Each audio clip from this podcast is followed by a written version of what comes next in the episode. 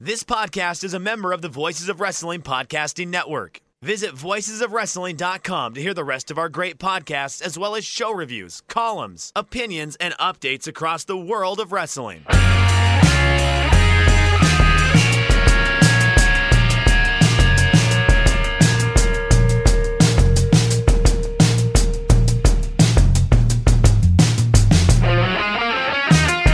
Shake Them Ropes 295, Crown Jewel, Laundry Wars 2018, and we are, as usual, Nikki Cross Central this week. Join us on our Patreon, patreon.com slash shake them ropes. Chris, we have one one patron so far.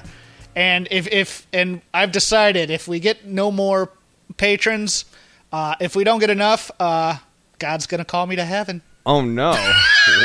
wow. I'm pulling a swaggart. No, I'm not. Wow. Uh, This gets so dark. I was just talking about maybe doing like a boring wrestling show, like we could go back to doing Lucha the Hidden Temple or something. I was gonna go and, and do the whole uh, if you don't give us money, this dog will be you know that that gun to the head of the dog. If you don't watch, we'll kill this puppy or something like that. But uh, This let- show let- is let not me nearly adorable enough to This- threaten with violence. This, yeah, exactly. This this is this is for uh, is it? casual fans of casual analysis. That's what I called it once. Uh, Chris, I have. I, here's my hot take for uh, for tonight. Uh, we're doing this on election night in uh, in the United States. I am done with selfies with voting stickers. I think it's garbage. I think it's virtue signaling. I think I think it's the old Chris Rock um, trying to take credit for shit you're supposed to do. I, I just I hate it. I think it should be treated with more reverence. What do you think? I like people being excited about voting.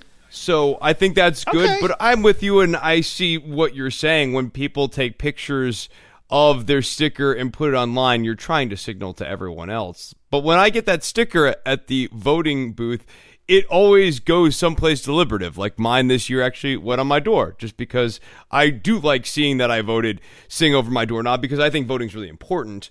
So Yes. I mean, there's a point to it, but when you're taking pictures and posting anything on Twitter or Facebook, you're not doing it for your you're doing it for everyone else and to send a message to them. I accidentally dropped an S bomb dollar in the swear jar for me. I don't like swearing on the air, but so I apologize. This for is a new that. This is a new rule that F-bombs. Hawkins has come up for just so he can be a scold. No, this he can be a scold on me. He can ruin my life. This has always been no. When when Rob was on here, I did the same thing. I was like, "Don't swear on the air." I try to make their show family friendly. All these other things, you know, because some guy wrote it goes, "Hey, I got my kids in the car." When I would listen to this, I go, "Oh, sorry for the f bomb drop." Oh no, it's fine. I'm just okay. Maybe we're raising tougher kids than I thought. Chris, you get to take a victory lap this week. Yeah. Uh, last week I questioned this whole Nia Jax thing, and I could not. I thought she was still a babyface, and you said nope. She and Tamina are going to be a team. Sure enough, this week, Nia and Tamina are a team. Take your lap, sir. I mean, what do you want me to say, Hawkins? She was being heelish towards Ember Moon. The Ember Moon and Nia Jax alliance seemed tenuous. I thought her interaction with Ronda was really weird and kind of out of order from the Tamina heel turn. But it is what it is. I'm not excited about it. I just saw it coming. Well, congratulations nonetheless. I, it was something that I just kind of went. Well, I, I thought she was turning heel, but I thought it would be one of those heel heel type things. But uh, maybe it's because they're going to actually get these tag team titles in the women's division, and they needed a monster team in there. Um, Crown Jewel happened. Crown Jewel was everything we thought it would be, and worse. Uh, It uh, it was a mediocre show. I am absolutely amazed they carnied Saudi Arabia. I just think, and I think this goes even into the Manchester stuff, I think they take these foreign audiences for granted. They just think they like a basic WWE product with nothing to it. Oh, they're just happy to see us, so they'll always love us. I, I'm I should have seen it coming that they were going to let Shane win a tournament he didn't enter because they think Shane's a star. But it just amazed me with so much money that Saudi Arabia is giving them. I, I, it's part of it to me makes me think it makes sense because of the greatest Royal Rumble and how kind of, for lack of a better term, half-assed it was in terms of the thought put into it. It was big this, and empty. Well, this one makes makes me even think like, oh, we can't put on a great show here because of all the political turmoil. So we'll just give them an angle and they'll be happy with it. But they're not that clever either. I just think this is how they are with foreign audiences because you can see, you know, how the years have gone on, how many bad TV tapings like the UK has gotten. And, and that you know, is starting mean, to really punish the UK audience and punish WWE because you used to be able to go to the UK in 2013 and 2014 and have really hot audiences. These people yeah. liked their WWE and they really sank their teeth into all of the characters and they were totally behind them. And these shows, if I wasn't reminded that they were in England by commentary, I would have forgotten about it in a way that never was true in years past. That's not to say everything was bad on these two shows. It, it, it's just it's not those, bad, but the audience is disengaging, and they tend to get these shows that are builds to bigger pay per views. Although it, it, it kills me because this is a transition show, and the go home show for Survivor Series is next week. So they've literally done no build for this to to then make up for it with the build to both Evolution and Crown Jewel, which you know for a top. For, I mean, this used to be one of the big four pay per views. This used to be a big deal, this Survivor Series, and and trust me, those listeners of Shake Them Ropes, I went back and listened to each of my commentaries going into the Survivor Series since I've been on. My talking points remain the same on this, and I'll, I'll get to that in a bit. But I, I want to finish up with a little bit more Crown Jewel talk. Uh, the Triple H versus Shawn Michaels versus, or the Triple H and Shawn Michaels versus uh, the Brothers of Destruction match. Um, I love seemed, the swerve. Father Time won. It, it, it, seems clear to me Shawn Michaels may not ever wrestle again after not getting caught on that moonsault. That thing was brutal, landing on his face. Uh, I, I, compare it to watching. Uh, you're an NBA fan. I used to be an NBA fan. My favorite player was Tom Chambers. 1988 All Star MVP. Has a few very good years in in uh, Seattle. Goes to the Phoenix as the first unrestricted free agent. Knocks him dead for a while, and then 92 93 kind of fa- starts to fall off a cliff. Goes to Utah. And then, like his last year, he tries to come back with Phoenix. He gets traded to Charlotte, gets cut rather uh, rather uh, under under the radar, and then signs a 10 day contract with the Philadelphia 76ers and that's how he goes out. No fanfare, not an all time legend, just a very good player. But still sad watching those last gasps of greatness. And that's how I felt watching this was you're watching guys way past their prime, trying to do what they did in their prime.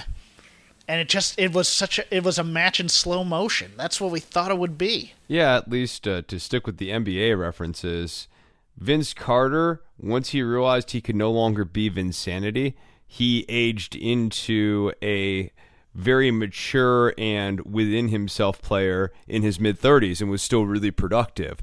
And that is not what happens with some of these aging 90s wrestlers. They only know how to work one style and they can't do a lot of the same things that they used to be able to do and they keep trying to do them. And with The Undertaker, it, it's yeah, it's just kind of sad because there was a moment for great fanfare and an exit fitting of The Undertaker, and now Mark Calaway won't have that because for some segment of the audience, he's overstayed his welcome. Well, I mean, uh, to, to that point, too, it's not just that the wrestlers can't do that style anymore, it's that the company encourages you to be the person that people remember. That's that's their th- because when they signed the Hardys, you'll notice they didn't bring them back as woke Matt and you know and and Jeff. They resisted was, that heavily. You're the Hardy yeah. Boys. Yeah, no, you, you're brought. When the Dudleys came back, they weren't the older, mature. It wasn't the Bully Ray character, the more mature Dudleys that you saw in like a TNA or something to that effect. It was no. We want to see the was up spot. We want to see D-Von get the tables. We so the, so the company encourages that too in, in their defense. Now, for I mean, for what it was, it was good, but at the same time, you can't temper it like that when this entire roster that came in here, I think the average age was I mean there wasn't anybody under 35 on it if if I read that statistic. And you can't say for what it was it was good when you're talking about something that was really the centerpiece of this event.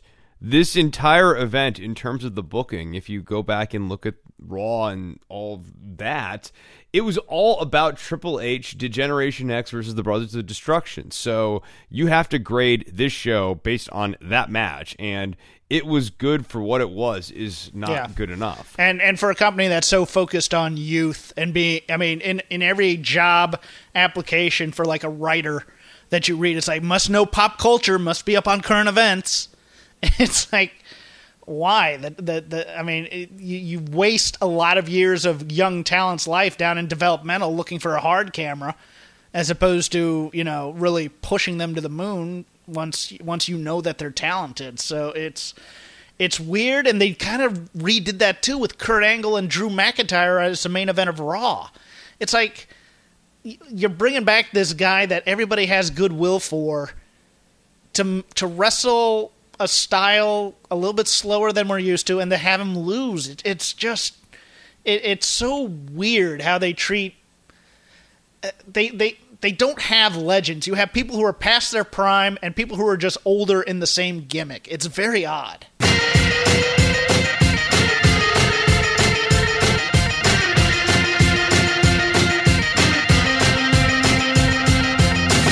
Yeah, this Raw is just you know, it, it was just all about heat seeking for some reason, and and within the context of Survivor Series. Again, my major complaint about Survivor Series is they never really give brand loyalty throughout the year until it's time for Survivor Series, and then they never really give incentives for these teams to fight for said brands. Like if you came in and said, "No, you know what's really weird is the framing of this is the one time of the year where people from the red brand face people from the blue brand," and that's not true. And I actually felt Michael Cole catch himself at one point on commentary when he was hitting that beat, like he realized, wait, that's not true anymore oh, I still have to go with this prepared WWE line. But now that red and blue touch all the time, it really has no stakes to Survivor Series. This feels like a total throwaway, and it's a real shame.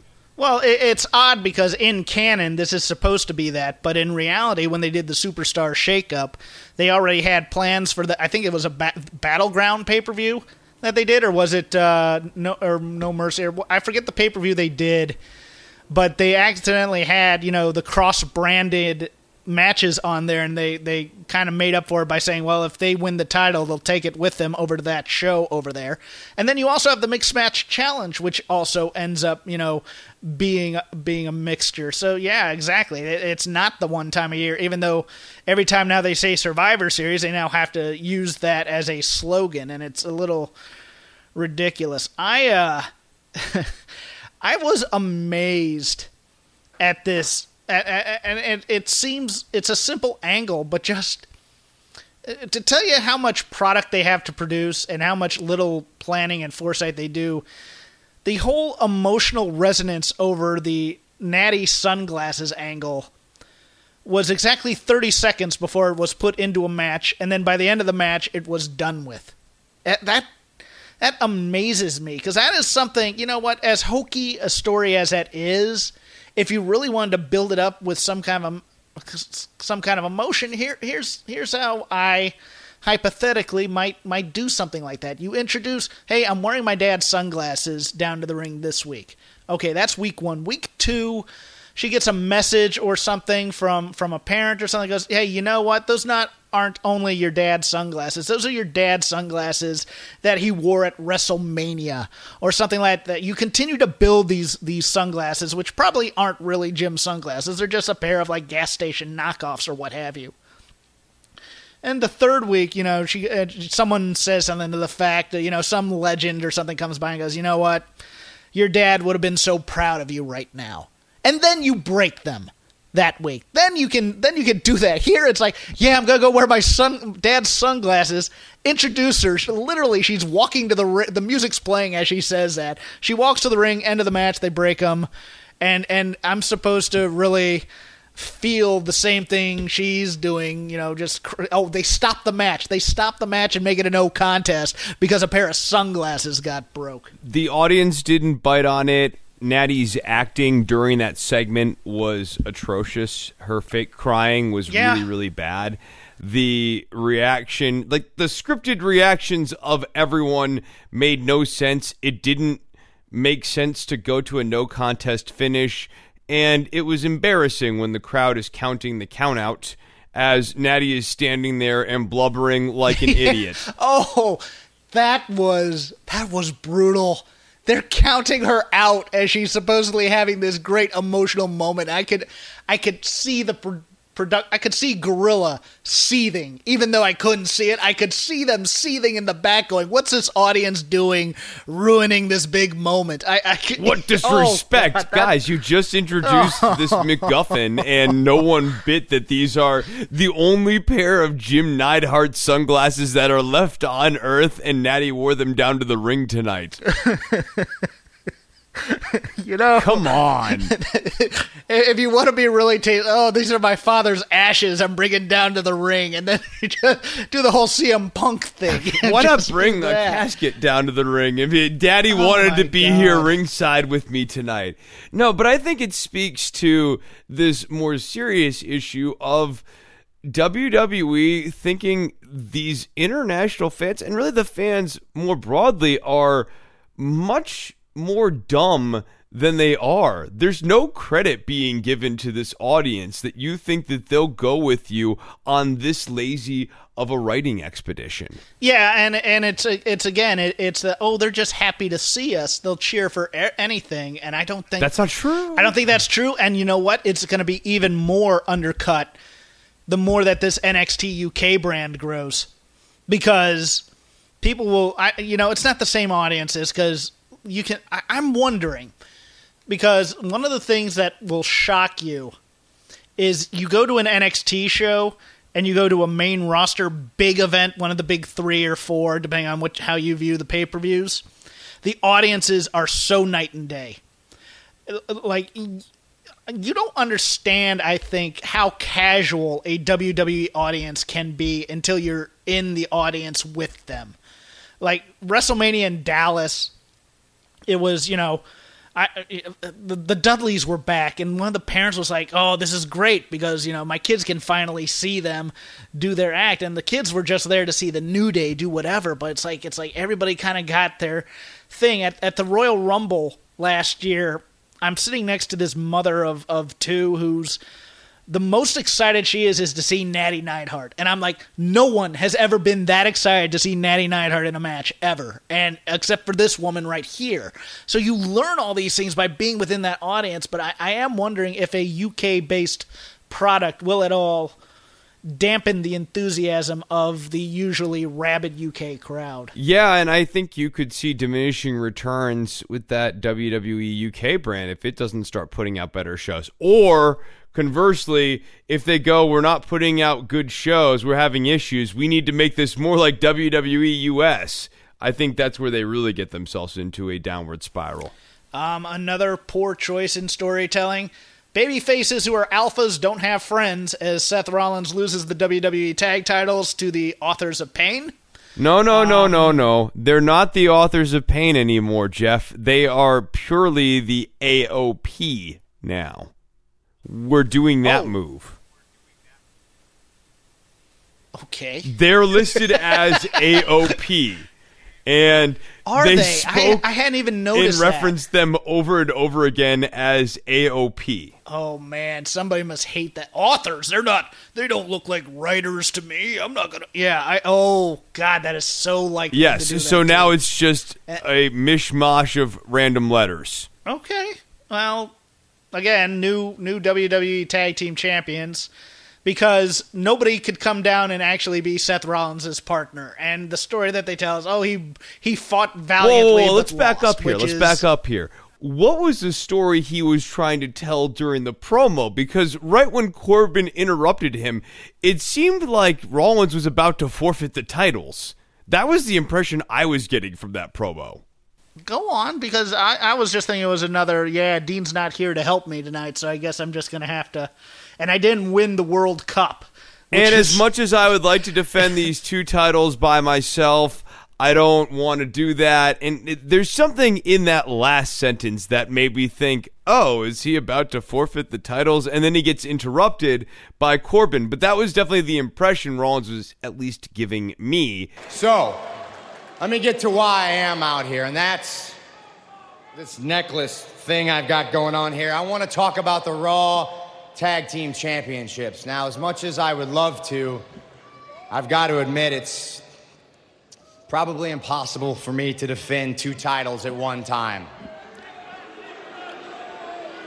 Whoa, whoa, whoa, whoa. And with whoa, that said- whoa. So it was weird when the AOP came down. However, you know, I've been predicting that the AOP were going to be the tag team champions because there's sort of no purpose for them on this roster but to be the tag team champions.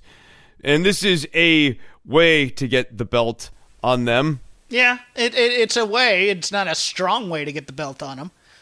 I, I said away. Um, I, I also, you know what? I, I think Corbin had to had to. I don't remember this, so maybe you can, because because it all kind of is a blur to me. Did Corbin actually ever say that Seth had to do it on his own explicitly, or was it just it's a two on one match and no one can run down? Because I think you should get more heat on an authority figure. I feel like he Um, did explicitly say he had to do it on his own, but I don't quite recall. Yeah, well, okay. So so we have that.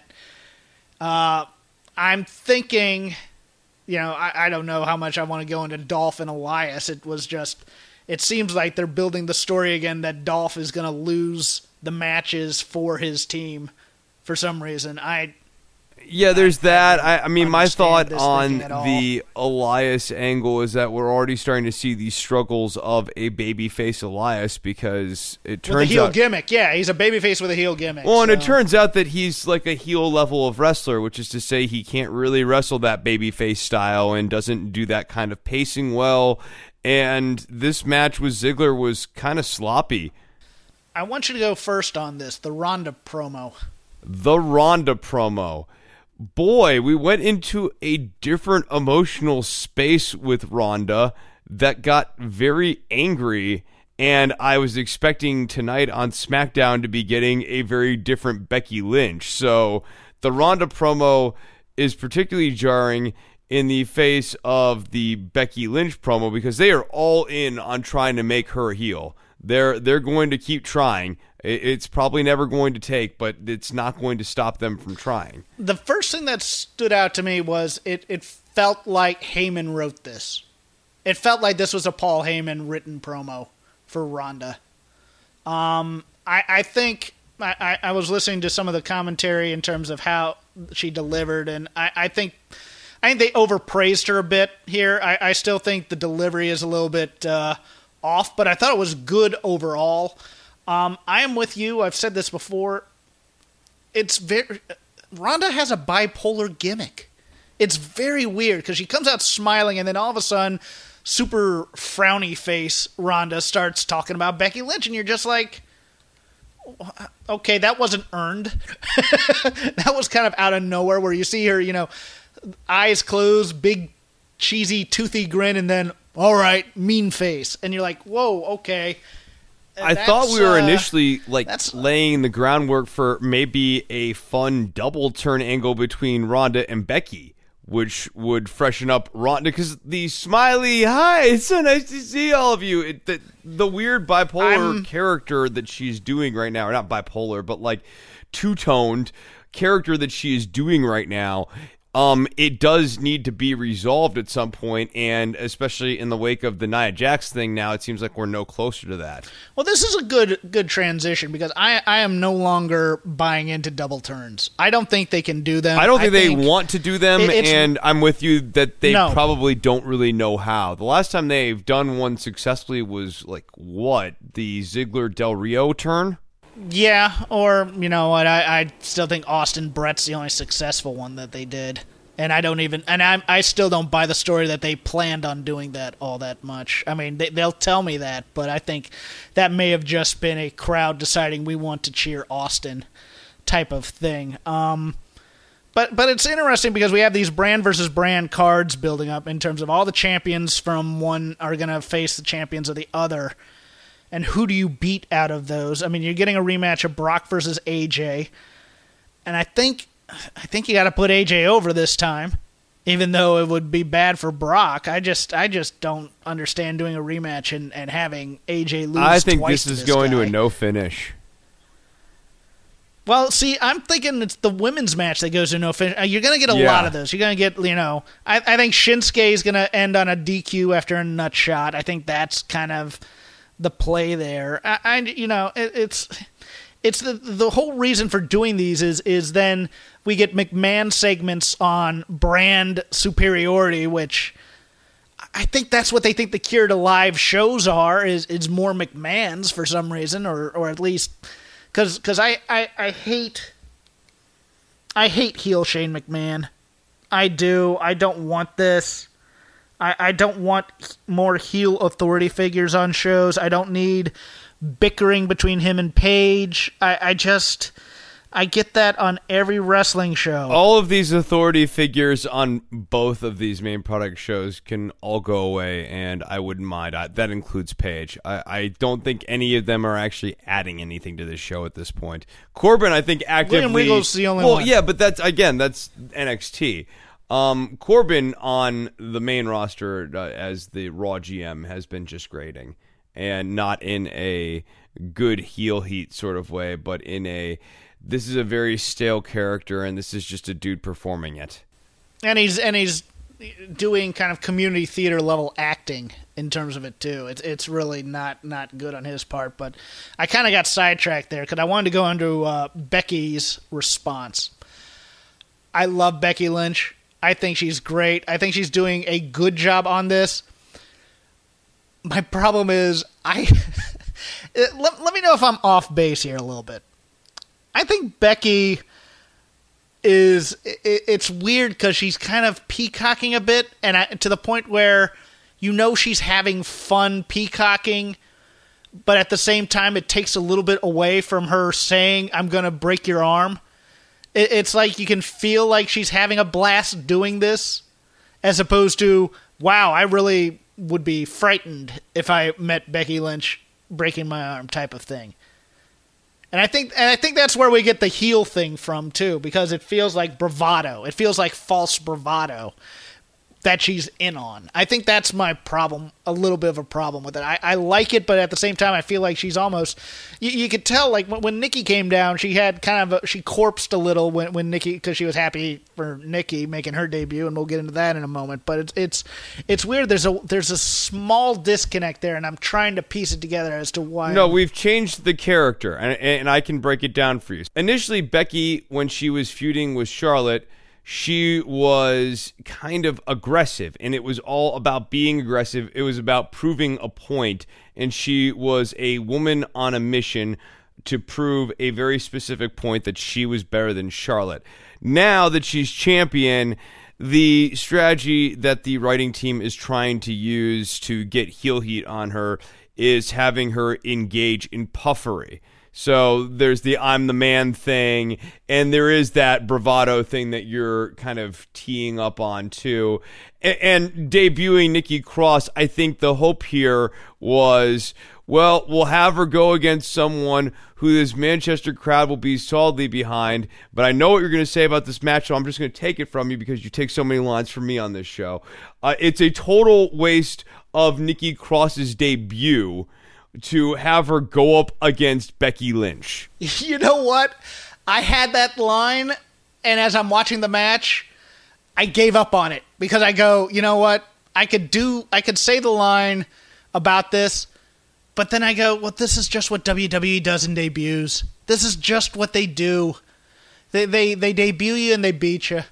The first time you're out there. They did it with Charlotte. They did it with I mean they do it on NXT and they do it on the main roster. So I I appreciate you getting ahead of it. I agree with the sentiment, but I just it was some weird resignation. But I liked the match. I thought it was great. Um Also, when I- did I- Sandy come to Raw?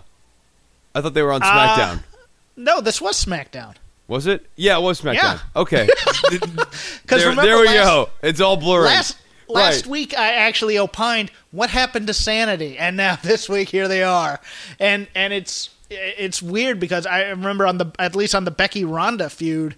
Remember how we were hyped where where Nick where uh, Ronda had that line, um, "I'll break arms if I have to," when she was facing uh, Nikki Bella. And then it's like, oh man, wouldn't it be great if Becky were over here breaking arms because she wants to? That's Right. the heel. That's the heel Becky. And she That's didn't even take it too here. far on Nikki at the end of that match, too. This is sort of my problem. If you're going to go all in on Becky being a heel, start have her doing heel things. But it seems like they want to have it both ways with her. They want her to be a heel functionally, but they also kind of like the fact that the crowd's cheering her. They don't want to cool her off too much. And and that's exactly the problem here is is is the way that they book her to do heel things is to try and get you know the the the wrong kind of heat from the crowd like taking the title and leaving. They're making her a coward which is not the way to go with that because because everybody's already ahead of the game because they're like oh they're trying to cool her off for us. We're just going to cheer her harder here you know that that kind of thing. So I, I think that doesn't work but uh you know what? I I I'm, I I wanted Nikki to be debuted in a bigger spot. Probably. I when I, I thought Sanity was going to win the tag titles, and I thought it was going to be with Nikki's help. I'm kind of fine with this. I don't know if it's permanent or not because she's still kind of in a feud with uh, Bianca Belair on the on the bottom roster, and they kind of sometimes keep people on NXT while having them on the main roster at the same time if they don't really know have a story for them or something like that. But I thought Yeah, how long match- was it for Charlotte after she first debuted that first time? I mean, it could be a Uh, minute. It was yeah, it was a, it was a couple weeks because they debuted her against Natty, had her get beat in like a minute, and then she was still having like the fatal four way, I think, and that where she lost to Sasha, and they were still kind of wrapping up all those storylines down there before doing the uh, the Divas Revolution or whatever they called it, uh, give Divas a chance type of thing where they brought up everybody in July. So yeah, there there was that. Um, I, I don't know. I, I, I don't know. I, I would have, you know, what would have been inter- an interesting choice here if if you're really trying to get the crowd behind Nikki Cross, because now I've dropped Nikki Bell in the situation. I need to give the last name here. You say she did such a good job in this match, you put her on the SmackDown team, and they didn't do that because they wanted to get the uh, Naomi Mandy Rose heat, which is you know, it's their choice, and and I get that, but at the same time, you know, nice feather in the cap to a good debut for Nikki Cross is, hey, we're putting you on the SmackDown team because we think you can go. I, I don't know, maybe that I, I would have probably done that. Yeah, that would have been better. Uh, And what's funny is you looked at the Mandy Rose thing as getting heat on Naomi, and I actually thought that that was more about breaking up Sonya and Mandy. I was just under the assumption that they had done that at Evolution during the uh, Battle Royal. I thought they were already apart, and that this was just the follow up to that. So You, I, you I would was- think that, but by following the Bayley and Sasha logic, Yeah, sometimes you right. can do really horrible things to your friends and then just forget about it. well, how dare we ask for continuity in our characters, Chris? You know that. I, you know, I, Hubris. But overall, the wrestling on this SmackDown show was pretty damn good. I thought. I I enjoy the New Day and Usos. I just I just think the redo of "We respect you, let's go win it for the brand." It's kind of, eh, all right, good, fine. We've seen that before. We've seen the we've seen the mutual respect angle between these two teams a million times. I love their matches, but even these guys at a certain point, it's diminishing returns. And and I feel like if they were at a hotter point in their feud or something, if they were actually having a feud, Yeah. this could have been better or more warmly received. But this was very much wrestling for wrestling's sake. And these again, these guys have had very good matches in the past, so I don't want to make it seem like oh ho hum, here are the Usos. No, the Usos are awesome, uh, and the New Day can have very good matches as well. It's just That Kofi spot, though, I, I with the horn playing, I forget the tune that Xavier Woods was playing, but I recognized it, and I can't remember what it was. But with him shaking and gyrating on the uh, on the uh, tope con hilo or whatever he was doing there, it, it just it was. Uh, uh, I, I, the, the new the new day are what they are. They're they're they can do great bouts here and there, but they're also going to do the, the comedy that makes you go, huh, okay. That's why I can't take this team seriously. Uh, another thing that interested me, at least, I, for what it again with the tempering of for what it was, I enjoyed Almas and, and Rey Mysterio, but man, they've burned through some of those dream matches we were looking forward to on this SmackDown card. Yeah, yeah, and Almas and Rey Mysterio was better than I was expecting. Rey actually has been applying himself in this run here in WWE. I, I've been pleasantly surprised. He's he's not the Rey Mysterio we all knew and loved, but he's not bad. He's doing okay. Some of the moves, you know, are starting to get a little loose, like the DDT uh, off of the belly slide from the apron. Yeah. Yeah. Yeah. No, that that that's a that's a move that uh boy, I the belly slide thing, I, I all, all I think of is like Enzo hitting the rope that one time against the Vaudevillains and just knocking himself out. I'm like, there's gonna be that day where Rey's a little off and he's gonna do that belly slide. He's not gonna go down soon enough. And I just, uh, yeah, that's one that, much like uh, Big big dive, it, it concerns me the more he does it. Um, these matches were kind of wrapped around. I don't know. I, I'm. It was somewhat interesting the the SmackDown team dynamics because It Shane's started off good, gone, right? Like there was intrigue in the first couple of moves in the story, and somewhere in the middle, uh, it lost me. I don't know about you. Yeah, well, I thought the uh, the grudging respect thing with Shane Yes, it, it it's it, it's interesting in how they did it where it's like you know Daniel Bryan kind of sees you know he's good for our team because in canon Shane McMahon is the greatest in the world right now which it's not even that. It's that like Shane has been able to win big matches or be very competitive in big matches and has great heart and in canon like th- this is the story they have told with the Shane McMahon character and yes that scene where it was the Miz Daniel Bryan and Shane and they were all talking I really liked that it's just when they set the stakes for later on in the night that's where I felt that this episode this storyline got weaker yeah like I liked the Miz telling Daniel Bryan look don't look Joe's trolling you right now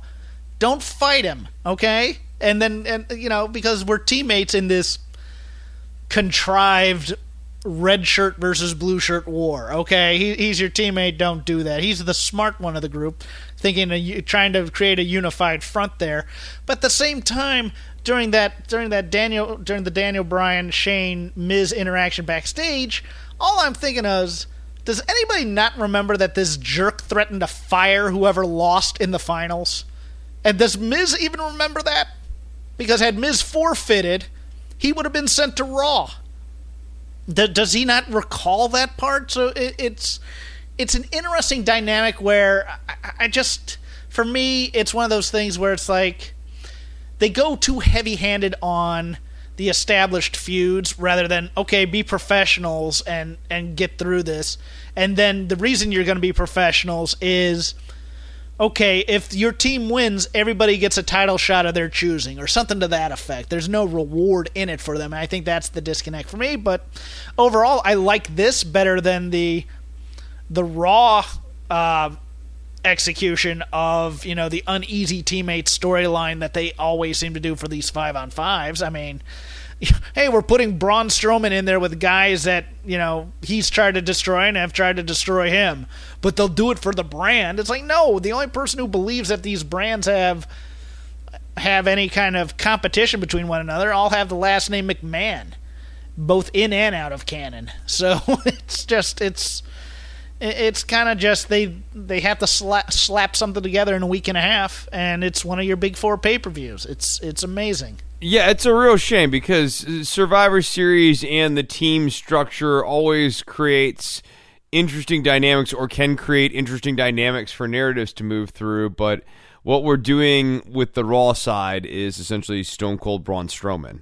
So what we have with Braun Strowman here is he's up against Baron Corbin's version of the Authority or the Corporation, and he's got the Authors of Pain, and he has some sort of loose alliance too with Drew McIntyre and sort of with Dolph Ziggler as well.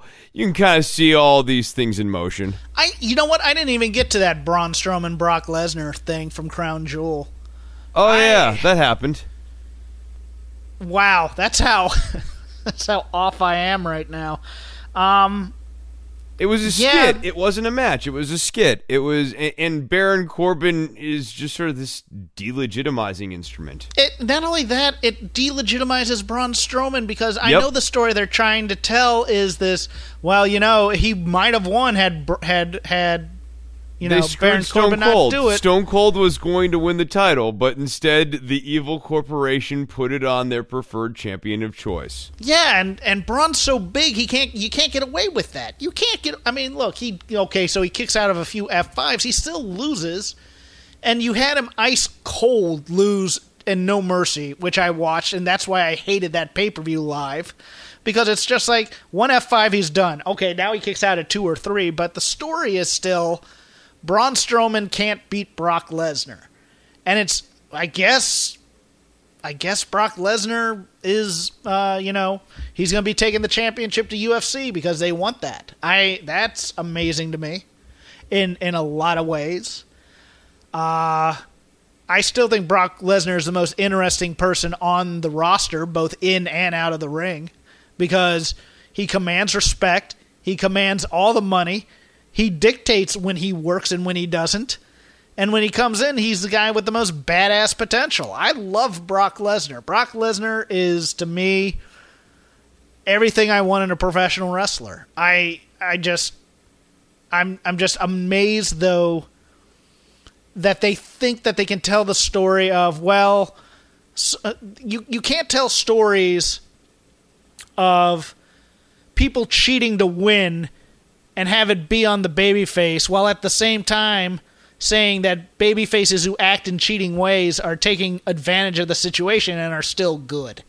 There's that disconnect there where where cheating is in the eye of the beholder type of thing and that and they do that because, you know, they want to push the whole well there's, you know, there's just shades of gray. There's no really good guys or bad guys anymore. But at the same time, Braun They Strowman don't really was, believe that, though. That's like a credo No. they say when it's convenient Yes. for them because they haven't been doing a good job telling stories. They're saying, oh, we're doing great characters now. Except that they don't really believe that, and that's not a way that they actually structure coherent narratives. They try to tell white hat, black hat narratives, and sometimes it fails. Yeah, and the, because they don't do white hats well. No, they they no. stink at doing white hats. And and the other thing is is to me at least within the paradigm of of how Vince McMahon thinks, I always thought he looked at Braun Strowman as his next Andre the Giant. And the problem with doing these three hour Raws every week after week after week is you have to put him out there. And now he's lost way more than Andre the Giant ever has. Because I don't think they view him as a company carrying guy. Well, Andre didn't have to do Raw. That was the Yeah. whole thing with Andre. They didn't have Raw back then. So you could make these special attraction type characters and keep them really big feeling.